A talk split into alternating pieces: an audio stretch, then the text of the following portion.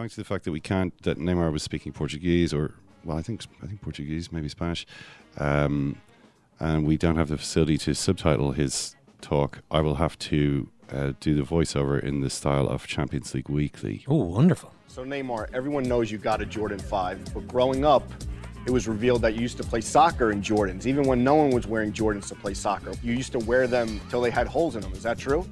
It was complicated because I only had one pair. quando eu And when I'd play soccer at school, they'd get increasingly old with more holes. So it was hard when I couldn't wear them anymore because I really liked them. Quando, quando eu não pude mais usá-lo, porque eu gostava muito desse tempo. Would you say that at, at a young age you were always into sneakers? Sim, gostava de Yes, sempre I have always liked tênis, sneakers, tênis having different kinds. Na época não Back then, I wasn't able to have them, ter, but if my parents could buy a pair, I'd be very davam, então happy. ficava muito contente. Talk about how it was going from someone who couldn't afford any sneakers to actually getting your own shoe with Jordan, such a legacy brand with the most iconic athlete of all time. I wonder how that actually translates in Portuguese. I'm happy. It's a dream come true. Being being able to have my own um sneakers. When I was told about the idea, especially with Jordan, me falaram da I was extremely happy.